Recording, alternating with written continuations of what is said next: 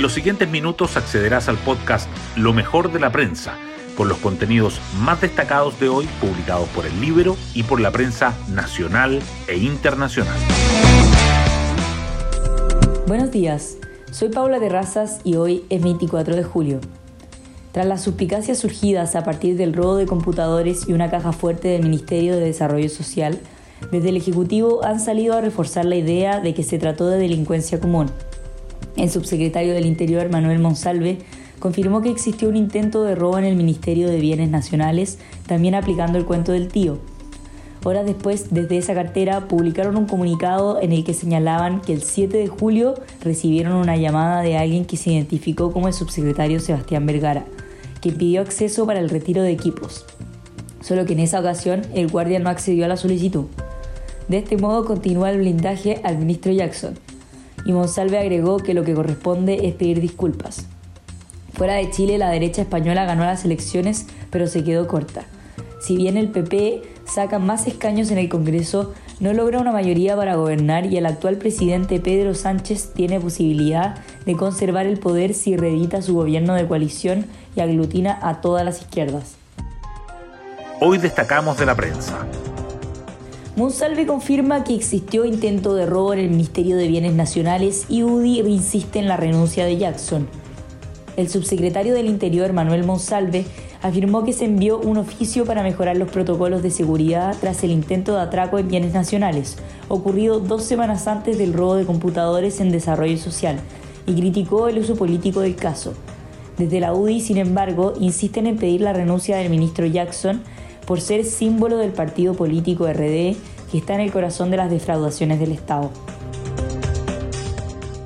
Partido Comunista y Democracia Cristiana se disputan la presidencia de la Cámara de Diputados.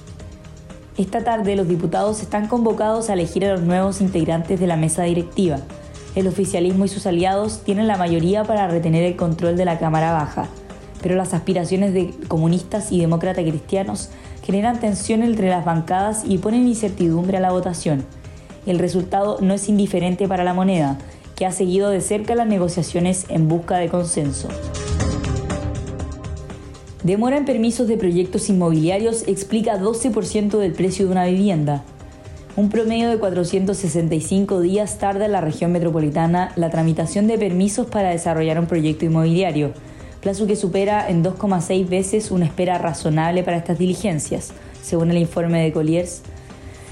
En mayor tiempo en conseguir permisos, además, tiene un efecto relevante en el precio que representa casi doce por ciento del valor de una casa o departamento, similar al pie que piden los bancos. Mercado espera baja de hasta ciento veinticinco puntos básicos en la tasa de política monetaria. Hay consenso en que la reunión del Banco Central esta semana traerá el primer recorte del tipo de interés referencial tras el ciclo de alzas para contener la inflación. Las proyecciones apuntan a que una baja de la T P M será de entre cincuenta y ciento veinticinco puntos, dado el retroceso inflacionario de los últimos meses. Se espera que el I P C anual descienda en julio a entre seis coma tres por ciento y seis coma cinco por ciento. En la portada del Líbero destacamos: medio de miembro de la Comisión en contra de la Desinformación sigue asegurando que Carabinero empujó a joven al Mapocho, pese a peritaje. El periodista Fabián Padilla compone desde hace algunas semanas la cuestionada comisión creada por el decreto por el gobierno del presidente Gabriel Boric.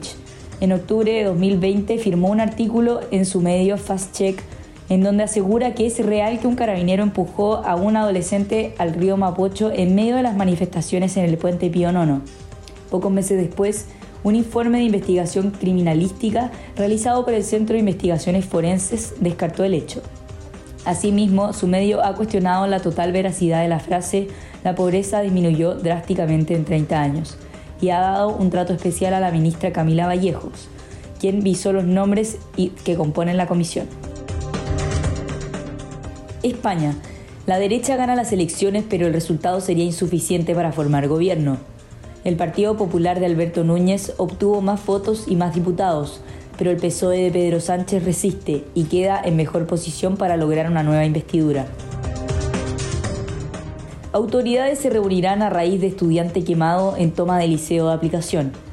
La noche del sábado, un joven de dieciséis años sufrió graves quemaduras mientras intentaba prender fuego manipulando algún líquido acelerante o artefacto no identificado. Fue trasladado a la exposta central, donde sigue hospitalizado en riesgo vital pero estable. Iván Moreira. No fuimos capaces de haber ido más lejos con el tema de los derechos humanos. El senador Udi, uno de los principales defensores del gobierno de Pinochet, comparte sus reflexiones a cincuenta años del golpe.